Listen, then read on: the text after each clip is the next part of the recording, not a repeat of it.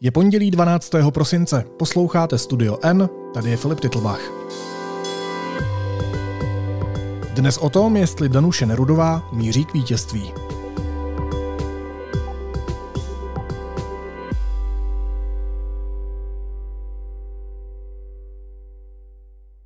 Listopadový volební model agentury Median přinesl velké překvapení. Na čele se totiž s 28% objevila Danuše Nerudová, která za sebou vůbec poprvé nechala Andreje Babiše i Petra Pavla. Jak se jí to podařilo? A budeme mít prezidentku? O tom si budu povídat s politickým analytikem a redaktorem deníku N Honzou Tvrdoněm. Honzo, vítej, ahoj. Ahoj Filipe, dobrý den. Co teď zažívá Danuše Nerudová? Jaká je nálada v jejím týmu? Já si myslím, že velmi dobrá, protože všechny průzkumy, nejen ten median tebou zmíněný, ale i další volební modely, které nedávno vyšly, ukazují, že poměrně dramaticky její podpora narůstá, že se jí daří lákat nové voliče, že se dostala mezi ty tři nejvážnější favority a je zcela reálně ve hře o to, aby usedla na pozici prezidentky.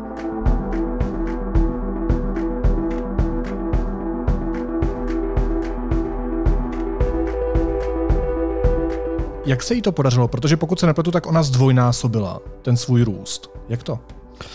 Já bych možná tady trochu jako odstoupil od toho medianu a pojďme se bavit jako o tom růstu obecně, protože je to trend, který podporují v zásadě všechna šetření a není úplně nahodilý. Eh, Danuše Nerudová ještě v létě, v červenci, měla podle agentury Ipsos nějakých 10-11%. To bylo poprvé, kdy se dostala vlastně na 10%.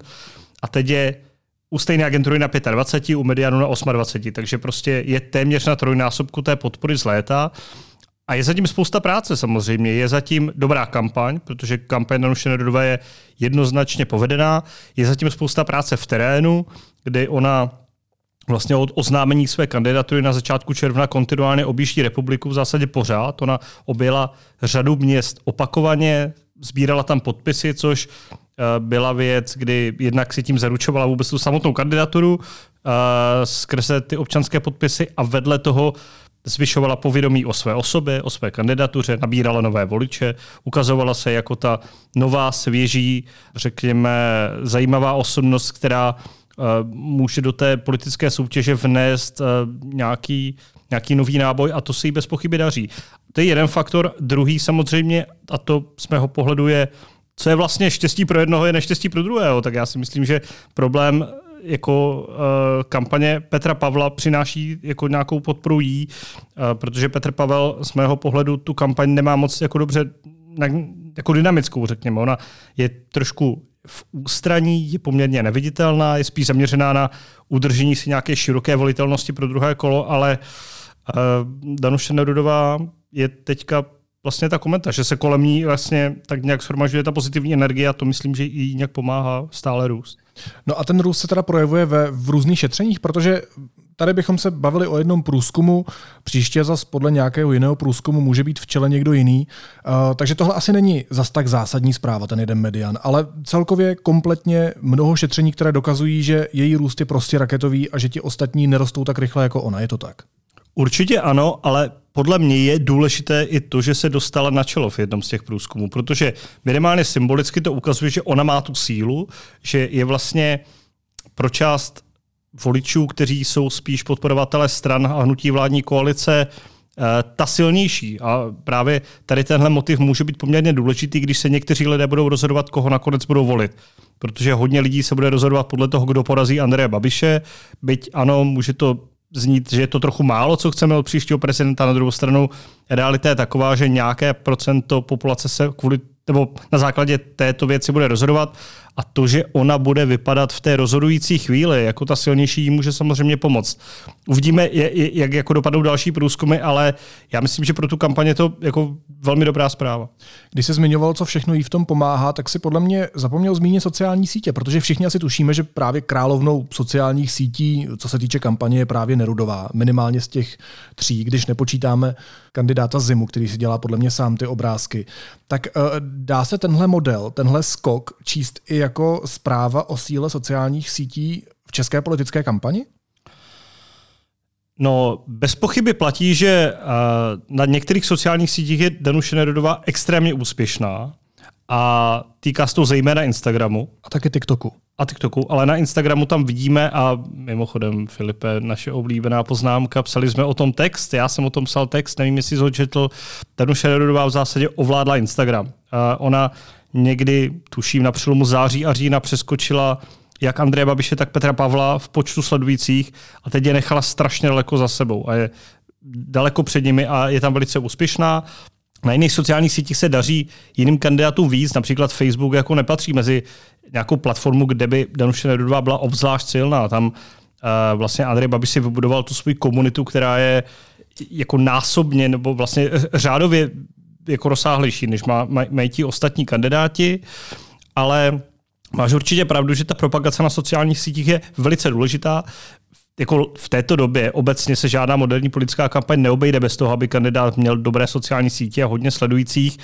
A, v tomhle je ta prezidentská volba z mého pohledu ne, nebo ten význam je v téhle volbě možná ještě trošku důležitější, protože jako lidé nemají ty kandidáty dlouhodobě zmapované, jako máš politické strany. Když by se rozhodoval mezi, já nevím, ODS, Hnutím Ano, komunisty, přísahu, kýmkoliv, tak ty už ty strany znáš, znáš ty kandidáty, ale tady ty osobnosti úplně neznáš, protože jako řada z nich je nových a z toho pohledu je důležité, jak oni zvládnou tu propagaci sebe sama v tom kritickém čase, který není tak dlouhý. Takže ano, ty sociální sítě jsou v tomhle určitě důležité a že je na nich Danuše Nerudová silná se svým týmem, to jako rozhodně jí to neuškodí. Já se tady koukám na Instagramový účet Danuše Nerudové. Má tady 131 tisíc sledujících. A v čem se liší její sociální sítě nebo její Instagram od Petra Pavla, od Andreje Babiše? Proč je tohle tak úspěšné? Tak tady jsem zrovna otevřel jako basic video, kde eh, lidi říkají, volím Danuši Nerudovou, já taky volím Danuši Nerudovou. No tak to přece může dělat úplně každý. No tak a proč to nedělají? Uh nebo takhle, Filipe, úplně, já, já bych tohle vlastně moc nechtěl posuzovat, jo, protože vlastně úplně jako upřímně řečeno nevím, uh, nejsem na to úplně odborník, na ten obsah, abych tak řekl, a minimálně z pohledu daty, ale nepochybné, že jako mám mnohem lepší čísla. Já si myslím, že základní vě- věcí v tomhle je, když se budeme bavit o tom Instagramu, jako na koho tam cílíš. Ona jako obecně ze všech dat plyne, že je reprezentantkou mladé generace v téhle kampani. Že ona dosahuje, a to vlastně přinesl jak ten medián, tak tuším Ipsos, že ona vlastně má mezi mladými lidmi podporu třeba i přes 50% nebo 50%, takže oslovuje klidně polovinu jako mladých, který vlastně by k těm volbám šli, což jako už samozřejmě jako jí dává nějakou vazbu na tyhle lidi, kteří jsou, ano, asi spíš na nějakých konkrétních sociálních sítích, asi nebudou tolik aktivní na Facebooku, asi nebudou tolik na LinkedInu, nebo já nevím kde, to, to je vlastně v zásadě jedno, ale ten Instagram jako by mohl být sítí právě pro ně. Na LinkedInu není nikdo kromě mě, podle mě. Eh, Danuše Nerudová se dostala pod palbu kritiky za svůj výrok, že by vláda měla kromě Kyjeva jezdit i do českých regionů, které mají strukturální problémy. Eh, Nerudová na mítinku v Ostravě tvrdila, že její slova byla vytržená z kontextu a že jí šlo jenom o to, aby kabinet vlastně předcházel radikalizaci lidí, zároveň se za ten výrok ale omluvila. Potom jsem zaregistroval na Twitteru eh, docela silnou, další silnou kritiku. A to když na radiožurnálu ve srovnání se Zuzanou Čaputovou na tuhle otázku řekla tohle. Máme za sebou každá uh, jiný příběh. Já jsem ekonomka, řídila jsem univerzitu s rozpočtem 2 miliardy a 15 zaměstnanci, ona je právnička, eh, která, eh, která zabránila eh, skládce. I tohle je částečně ruku na srdce trochu vytržené z kontextu, protože Danuše Nerodová předtím řekla, že si Zuzany Čaputové váží, nicméně tahle slova můžou být pro část lidí nebo část voličů těžko zkousnutelná. Co tohle znamená? Neznamená to, že Nerudová začíná dělat chyby? Nemůžou jí to pokazit třeba televizní debaty? Není tohle její slabá stránka, která se začíná ukazovat? Já si myslím, že tohle jsou v zásadě detaily. Tady tyhle konkrétní výroky jako takové z mého pohledu sami o sobě tolik neznamenají. Horší by bylo samozřejmě, pokud by jich bylo víc, pokud by se tady takové problémy nebo otazníky nějak nakumulovaly, pokud ona by vlastně musela vysvětlovat neustále nějaké, uh, nějaké věci, které ano, možná mohou být vydržené z kontextu, na druhou stranu uh, jako ten výrok o Zuzaně Čaputové je asi nešťastný. Uh, ty věty o Kijevu jsou taky asi trochu nešťastné, proč by se ani nakumulovala. Um, já si ale nemyslím, že tohle je úplně jako zásadní, nějaký zásadní přelom. Ty debaty to je úplně jiná disciplína, tam vlastně uvidíme, jak se jí podaří uh, držet krok se svými jako, pro, jako hlavními protikandidáty, uh, Petrem Pavlem, Andrejem Babišem a tam vlastně to může být ten rozhodující okamžik. Ono, vždycky se říká, debaty rozhodnou, ale viděli jsme třeba u minulých voleb, že dlouho vedl Miloš Zeman, vlastně ten, ten měl jistý postup a za ním se hrálo o, o to, kdo postoupí dál. A tam měl Jiří Drahoš jako velký náskok na ostatní a už si ho udržel. Tam jako ty debaty vlastně nerozhodovaly v zásadě o ničem. Tam to tak nějak proběhlo. Ale letos to vypadá, že ta kompetice mezi prostě Pavlem a Nerudovou může být velice zásadní, protože jsou aktuálně velice vyrovnaní a může rozhodovat každý detail. Ale spíš než tady tahle drobnost, já si myslím, že jako potom může rozhodovat, jestli se Pavlovi podaří aspoň trochu nakopnout svůj kampaň, spojit se s nějakou pozitivní emocí, nějak jako začít nabalovat tady jako na sebe a nějakou energii a, a, a nějaký movement nebo něco takového, protože zatím mi přijde, že tím tak moc proplouvá a vyklízí prostor právě Danuši Nerudové. Když jsem měl nedávno autem tady kolem Prahy, tak na mě právě vyskakoval generál Pavel z billboardu, kde bylo napsáno, teď nevím, jestli řád, pořádek, tohle, tohle je ten mood, tohle je ta, um, ta nálada. Je tohle něco, co může spojit velkou část veřejnosti, aby ho volili? Je tohle něco, co Česko chce? Tohle podle mě je přesně to sdělení, které si jeho tým nechal změřit, které tam chtěl dát a se kterým si byl jistý, že uspěje. A já si myslím, že vlastně může být dobré pro druhé kolo voleb. A s tím počítal, že to bude dobré pro druhé kolo voleb, které ti říká, nebo takhle, podívejme se na to z pohledu nějakého rozložení voličů. Tak oni si možná řekli, tady máme voliče jako stran vládní koalice, kteří nám ten hlas dají jako skoro vždycky nebo automaticky, když dojdou k volbám, protože na té druhé straně je prostě Babiš, ten, ten zlý Andrej Babiš. Takže tyhle máme jisté, to je v pohodě. A teď potřebujeme někoho trošku navíc, takže koho tam asi dáme? Když by jako říkali, zabráníme agrofertizaci České republiky, tak asi nikoho znutí ano jako nezískají. Když by tam dávali něco jako jsme proti dezolátům, tak asi nezískají nikoho z radikální scény, nebo možná od SPD. Já to trošku jako zlehčuju, ale jde mi o to, že právě oni se z mého pohledu snažili výjít vstříc tomu, aby měli širší volitelnost i u některých skupin, které jako přirozeně nemusí být pro toho Petra Pavla uh, jako nějak nakloněny, už z pohledu toho, že on je nebo může být vnímán jako konsenzuální osobnost, jako někdo důstojný, jako nějaký prostě jako prezident, voják, jo, něco takového, že si v tom každý najde něco, co je pozitivní. Ten hrátakli toho asi měl být součástí, no teď se ukazuje, že možná právě potřebovali trochu větší dynamiku a uvidíme, jestli s tím budou pracovat a jak s tím budou pracovat dál. No a když jsem se ptal na náladu ve volebním týmu Nerudové, tak jak to asi teď vypadá u Petra Pavla? No já vlastně jako upřímně nevím, jo. Já teda ve středu jedu shodou okolností na, na kampaň generála Pavla do Brna, tak jako uvidíme, jestli tam u Svařáku e, půjde poznat e, nějaká změna v kampani, protože mám pocit, že jedna ze zastávek je právě na jednom z brněnských náměstí, kde generál bude rozdávat punč nebo Svařák. Já jsem řekl generál, jeho týmu říká jenom pan generál, já mu říkám Petr Pavel. Mě to teď uklouzlo, jak se na to omlouvám. Mně to přijde jako je zvláštní. No. Ale ta nálada asi bude odpovídající. No. Oni podle mě sebevědomí mít, když určitě budou, tak ani, ani pro ně není nic prohrané. Danuše Nerudová ano, vystřelila nahoru, dotáhla se, ale a teď je podle mě situace taková, že fakt máme tři reálné kandidáty.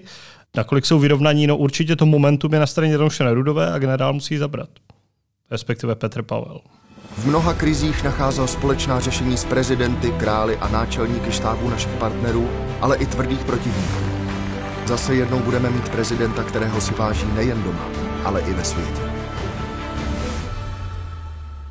Milí přátelé, je třetí adventní neděle, říká se i stříbrná, a já zapálím třetí svíčku pastiskou, která vyjadřuje radost z toho, že postní období je téměř A Babiš je, Honzo, pořád v klidu? Tam pořád platí, že je téměř jisté, že se dostane do druhého kola?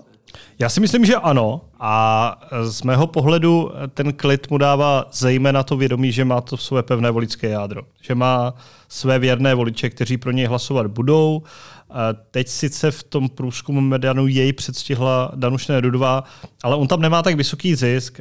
Já si myslím, že jako jeho zisk reálný je ještě trošku vyšší a může směřovat až k těm 30%. A to by mu mělo dávat nějakou jistotu. My jsme vlastně s chodou okolností minulý týden byli uh, s Marketou Bobínovou v Moravskoslezském kraji a projeli jsme uh, Háj ve Slesku, Opavu, Ostravu a Bruntal. A tam vlastně na dvou místech byly mítingy Danuše Nerudové a na dvou Andreje Babiše. My jsme na Andreji Babišovi a byly dvě odpoledne, malé městečko, asi 200 lidí v kulturáku a asi hodinu a půl jim Andrej Babiš říkal úplně cokoliv a bylo to prostě úplně, byli nadšení. Jo. Tak jako já, já, si myslím, že on teďka právě může dávat klid to, že tady jako burcuje svoji cílovku, dělá to vlastně ani ne tak jako po svém Babišovsku tradičně, že by někam dojel, křičel by, nadával by na všechny a tak nějak jako by to vypadalo, ale je to vlastně takové milé, hezké, když je nějaká kritika, tak jako kritizuje Karel Havlíček a Andrej Babiš, tak říká, já bych spíš té vládě pomáhal, protože prostě pana Fialu zvolili, takže bych ho neodvolal jako prezident, ale pomáhal bych mu a já jsem ten obchodník, tak bych jezdil po světě a obchodoval bych, otvíral bych nám dveře. To je, to je jako tak nějak něco v kostce, jak on teď dělá kampaň a z mého pohledu eh, tím vlastně burcuje eh, svoje voliče z jak z minulých, tak vlastně z jakýchkoliv voleb, kteří chodí a pravidelně už volí hnutí ano a tohle mu dává podle mě v zásadě velice solidní šance, aby do toho druhého kola postoupili, když nezíská nějaké hlasy navíc.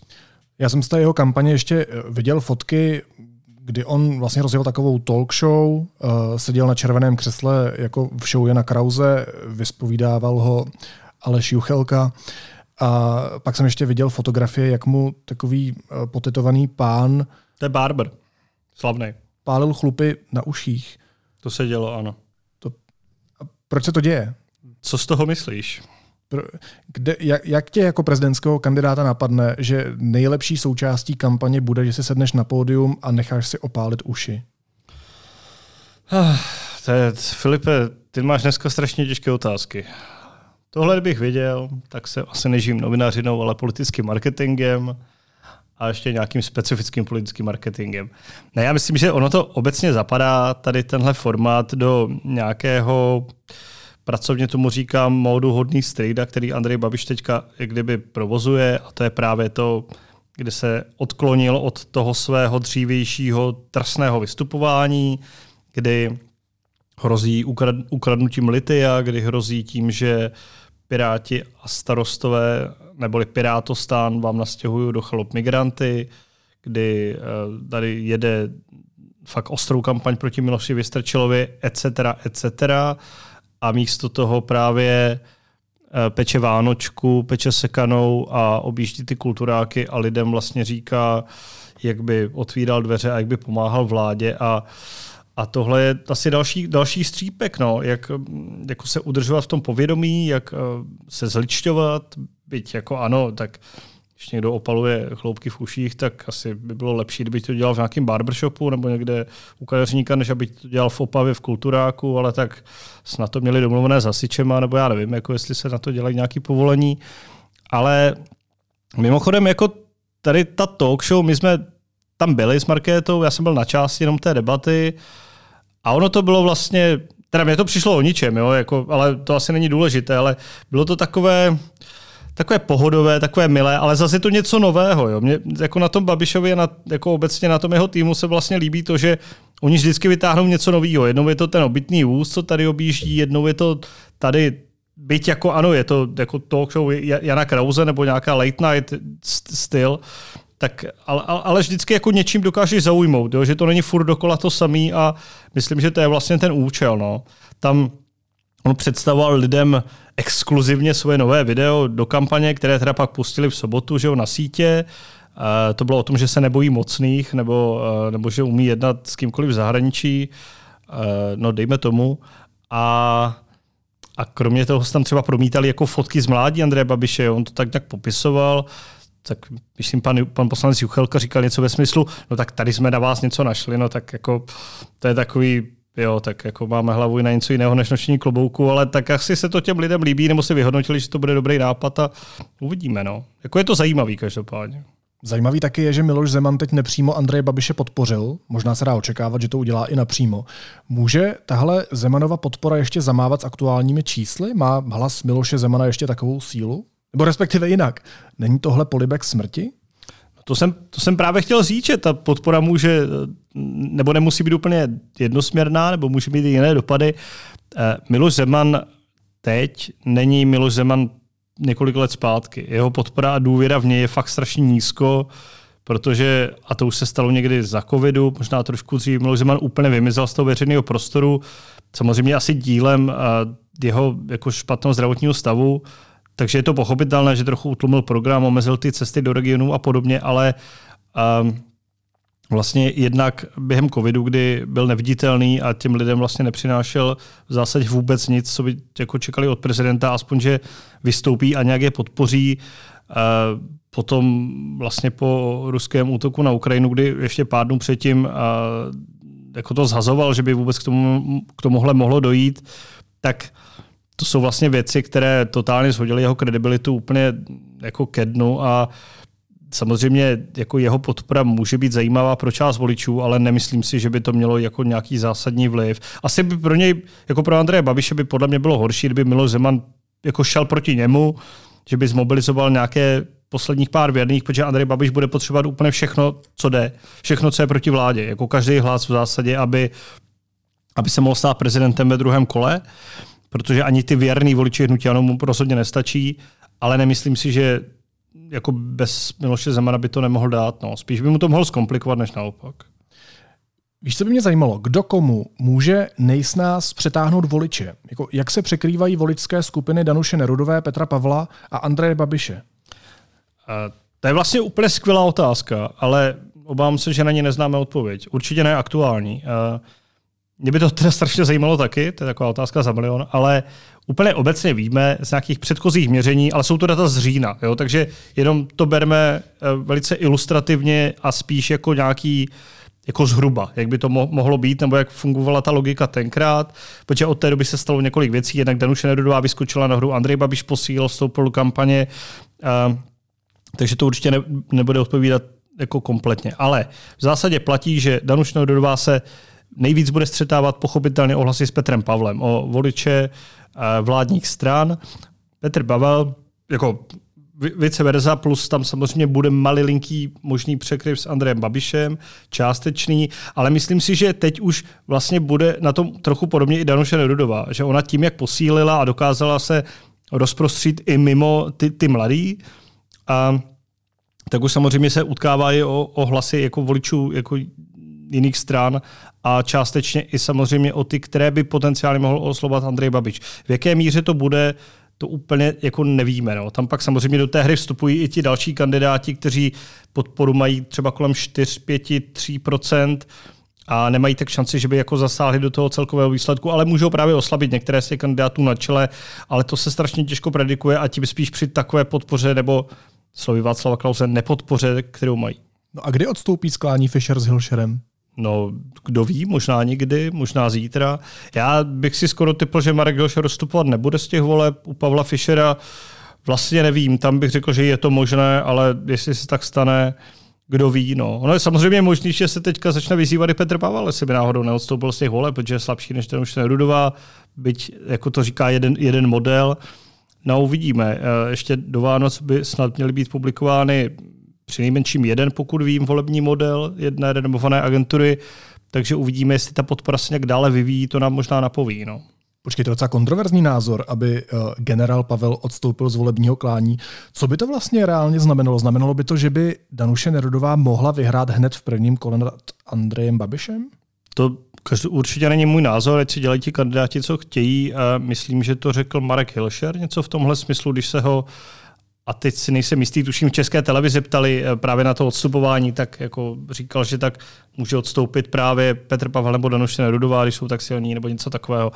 No, no tak jako čistě, když bychom si to spočítali, tak jako možné to je, ale, ale pravděpodobné to určitě není. Já si jednak nemyslím, že se to stane na základě toho rozložení sil, které máme teďka, kdyby prostě, nevím, třeba za těsně před volbami na začátku ledna, anebo už teď před Vánoci vypadalo, že Petr Pavel propadne někam, nevím, na 15% a Nerudová jde na 30%, tak, tak je to jako asi věc, kdyby na, na to byl tázán a tlačen, už jenom protože on sám to připouštěl. Jo? Jako je, jeden z mála kandidátů, který veřejně opakovaně říkal, že je ochoten tu kandidaturu složit, když právě uh, by jako ty preference vypadaly, ne, neříkal tuhle relaci, ale řekněme nějak, nějak podobně, tak byl právě Petr Pavel. Uh, ale uh, ono to obecně teď, teď, když vidíme, nevím, řekněme si Ipsos, jo? Ipsos říká 25%, Pavel 25 Nerudová s nějakýma desetinama a dohromady si na 50 nebo lehce přes 50, ale kdyby odstoupil jeden, tak kde nemáš jako záruku, že ti voliči prostě přijdou k tomu druhému. Jo? Takže z tohohle pohledu je to jako nejistá hra a já si myslím, že obecně se spíš jako nebude dít v těch českých přímých prezidentských volbách, že by někdo vyhrával v prvním kole. Ostatně vidíme to už v senátních volbách a za předpokladu, že kandiduje 9 lidí, tak je to asi hodně málo pravděpodobné. Teď se asi ještě doufejme, užijeme pěkné Vánoce, ale pak už nás nepochybně čeká finální horká fáze kampaně. Co čekáš za špínu? Takovou tradiční, no. Eh, asi, asi jak na koho, tak eh, já si skoro myslím, že třeba na ty hlavní kandidáty, tak, tak, tak jako takhle, na Andreje Babiše už asi nenajdeš nic, jako co, co na něho kdy bylo. Ten už maximálně bude odsouzený jako, jako prvoinstančně, což no tak, jako když to řekneme takhle, tak to zní celkem komicky, ale eh, skoro bych řekl, že to tak je. U Petra Pavla tam podle mě stále se bude opakovat a, a rozmíchávat a, eh, ty okolnosti kolem jeho minulosti. U Danuše Nerudové asi, a to jsme viděli už v minulých dnech, týdnech, by to mohly být právě otázky kolem jejího angažmá na univerzitě, na Mendlově univerzitě a možná nějaké lavírování kolem střetu zájmu jeho manžela, respektive ne lavírování, ale spíš jako snahy eh, to téma stále vracet do hry a no, no kdo ví, no, já jako žádnou špínu nemám a uvidíme, jako jestli s, ně, s něčím někdo přijde. V minulých předminulých volbách jsme viděli, že zejména mezi prvním a druhým kolem kandidáti teda ten jeden zejména, že jo, tak ten, ten, ten opakovaný vítěz, pan prezident Zeman, dokázal být se svým týmem poměrně kreativní, sudecká karta, migranti, tak třeba nás čeká něco takového i letos. Ale uh, myslím, že té sudec, sudecké karty se letos nedočkáme. Nevidím tam nikoho, na koho by to šlo naroubovat. Ani, ani o, o Milan teda.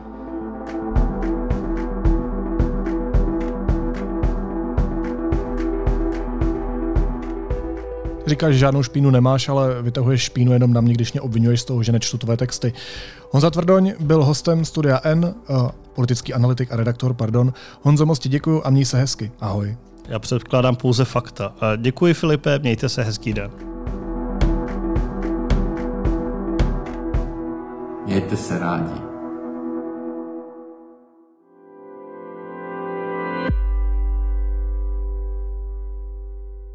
Vánoce se blíží a vy si můžete pořídit rovnou čtyři dárky v rámci jednoho nákupu. Darujte roční předplatné deníku N a my vám k němu věnujeme naše knížky z edice N.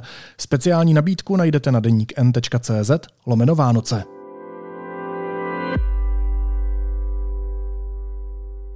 A teď už jsou na řadě zprávy, které by vás dneska neměly minout. Prezident Miloš Zeman zvažuje, že Senátu navrhne nového kandidáta na ústavního soudce. Podle tří důvěryhodných zdrojů deníku N je kandidátem ústavní právník Jan Svatoň, který v minulosti vedl právnickou fakultu Masarykovy univerzity.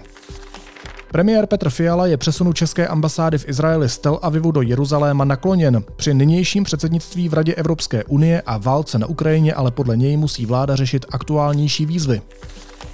Mise Artemis 1 skončila. Kosmická loď Orion, která několikrát obletěla měsíc, se úspěšně vrátila domů. Přistála na hladině moře poblíž kalifornského pobřeží. Mladoboleslavská automobilka Škoda Auto zvažuje, že by se stáhla z čínského trhu. Uvedl to předseda představenstva Klaus Celmer. A autor Zemanova kompra na koudelku a bývalý šéf analytiky BIS Jiří Rom potichu přestal pracovat pro prezidenta. Hrad k jeho odchodu mlčí.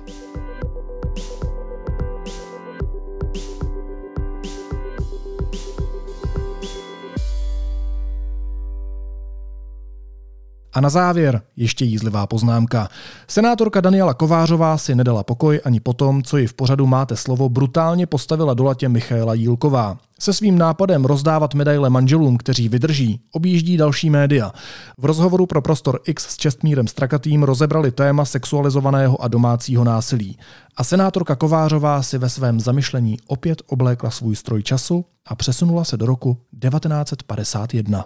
Ale vlastně je. Ale, vlastně ano, vlastně ale ta driáčnicnost toho, že hmm. násilníci mají sedět, um, teď jen, jenom si vemte tu složitost té situace, že když ten muž v pohádce, vyprovokované ženou, protože upřímně, my ženy jsme pěkné bestie. My přece moc dobře víme, když s tím mužem žijeme co je uklidní a co je vyprovokuje. Já to vím u svého muže úplně jasně. To, co se vlastně dneska vůbec nebere za bernou minci, je, že muži i ženy mají navzájem sobě dělat nebe na zemi.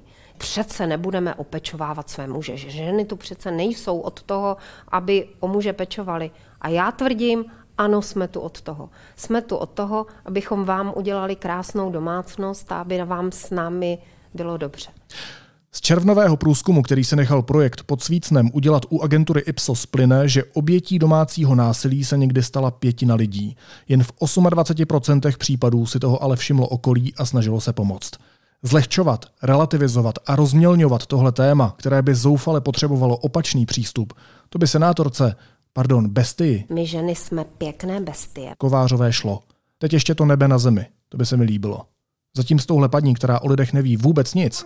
Vy totiž se... o lidech nevíte vůbec nic. Zažíváme spíš peklo. Naslyšenou zítra.